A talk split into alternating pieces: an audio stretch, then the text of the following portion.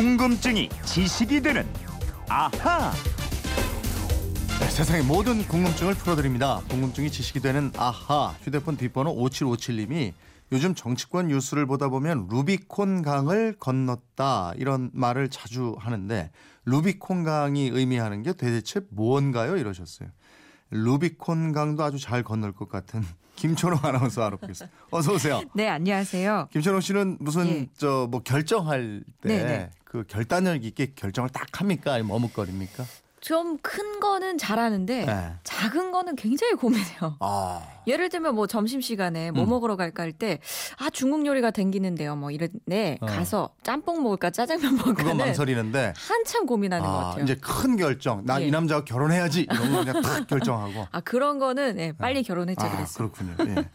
예. 예, 정치권에서 안철수 의원이 새정치민주연합을 탈당하자 루비콘강을 건넜다. 네. 이러는데 이 말이 로마의 줄리어스 시저하고 관련이 있는 말이죠. 예, 그렇습니다. 줄리어스 시저, 뭐 율리어스 카이사르라고도 하는데요. 시저가 폼페이우스 크라수스와 함께 소위 삼두 동맹을 통해서 로마를 이끌었습니다. 네. 시저가 갈리아 지역을 정복하고 이 지역에 총독으로 있을 때 삼두 동맹을 맺었던 세 사람 중에 한 명인 크라수스가 쓰러져 버려요. 음. 이걸로 삼도 동맹도 위기를 맞게 되고요. 폼페이우스를 지지하던 로마 원론에서는 시저에게 군대를 그만 해산하고 로마로 돌아오라 이런 결정을 내립니다. 음, 시저 입장에서는 정치적 위기를 맞은 거네요. 그렇죠. 시저가 고민을 하기 시작해요. 원로원의 결정대로 군대를 해산할 것인가 아니면 군대를 이끌고 가서 경쟁자를 물리칠 것인가. 음. 결국 시저는 결단을 내립니다.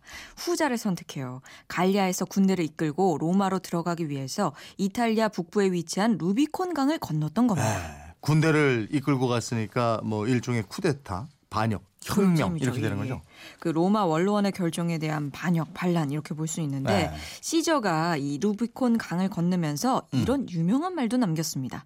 주사위는 던져졌다. 아 이게 다 거기서 나왔군요. 그러니까. 주사위는 예. 던져졌다 이런 말도 루비콘강을 건너면서 한 거네. 네, 예. 예, 그렇게 또 로마를 진격한 시저가 폼페이우스 군대를 격파했고요. 네. 이집트 전쟁에서도 승리하고 로마 최고의 권력자로 군림하게 됩니다. 네, 그때부터 루비콘강을 건넜다 이런 표현을 쓰기 시작한 거군요. 예, 그렇다고 네. 봐야 할 것 같은데요. 아주 중대한 결정, 특히 나중에 바꿀 수 없는 중대한 결정을 내린다 이런 뜻으로 세계 곳곳에서 많이 쓰고 있습니다. 네. 루비콘강을 건너다. 뭐, 뭐 다른 의미지만 우리는 어떤 일을 잘 안 되고 이럴 때 물 건너갔다 예. 이런 표현도 많이 쓰잖아요. 그렇죠. 여기서 말하는 물은 어떤 물이에요? 이 물은 좀 다른데요. 불교에서 나온 물입니다. 불교에서는 사람이 죽으면 저승사자와 함께 염라대왕 앞으로 가서 살아있을 때 지은 죄에 대한 심판을 받고 환생을 하든지 아니면 뭐 극락으로 가든지 또 아니면 지옥불에 떨어지든지 이런 심판을 받는다고 하는데요. 네. 이 심판을 받기 위해서 저승길로 가는 이승과 저승의 길목에 놓여 있는 강 바로 삼도천입니다. 음, 그 삼도천을 건너면 다시는 못 돌아온다 이런 뜻이잖아요. 그렇죠. 전세를 의하면요. 이 사람이 죽은 지 7일째 되는 날에 이 삼도천을 건너게 됩니다. 강이 워낙 물살도 세고 거칠고 또 강물도 깊고 몹시 사나운 강이라고 예. 하는데요. 그래서 죽은 영혼이 저승사자랑 함께 이 강을 일단 건너면 다시는 이승으로 돌아오지 못한다는 겁니다. 음, 그러니까 이승과 저승을 나누는 강인데. 예. 근데 왜 삼도천이에요? 여기에 물살이 굉장히 빠르고 느린 세 개의 여울이 있대요. 네. 그래서 생전에 뭐 지은 죄가 가볍냐, 무겁냐 여기에 따라서 세 여울 중에 하나를 건넌다 그래서 삼도천이고요. 누구든 죽어서 혼백이 이 강을 건너버리면 다시는 이승으로 돌아올 갈 기회가 영영 사라져 버리기 때문에 뭐 어떤 기회나 일이 물 건너갔다 이런 말은 돌이킬 수 없게 되었다 이런 뜻으로 쓰이게 됩니다. 기독교에도 삼도천하고 비슷한 기능을 하는 강이 있잖아요. 예, 있습니다. 바로 요 단강이죠. 네. 요단강은 삼도천처럼 전설 속의 강이 아니고요. 이스라엘에 실제로 존재하는 강입니다. 유대인들이 사람이 죽으면 이 영혼이 요단강을 건너면서 심판대로 가게 된다고 믿고 있었어요. 네. 그래서 찬송가에도 요단강을 건너서라는 가사가 나오기도 합니다. 음, 또 망각의 강이라고 그러는데 레테의 강이라는 것도 있잖아요. 예, 이거는 레테의 연가라는 이문열 작가의 소설도 있는데요. 이 소설에 여자에게 있어서 결혼은 하나의 레테, 망각의 강이다.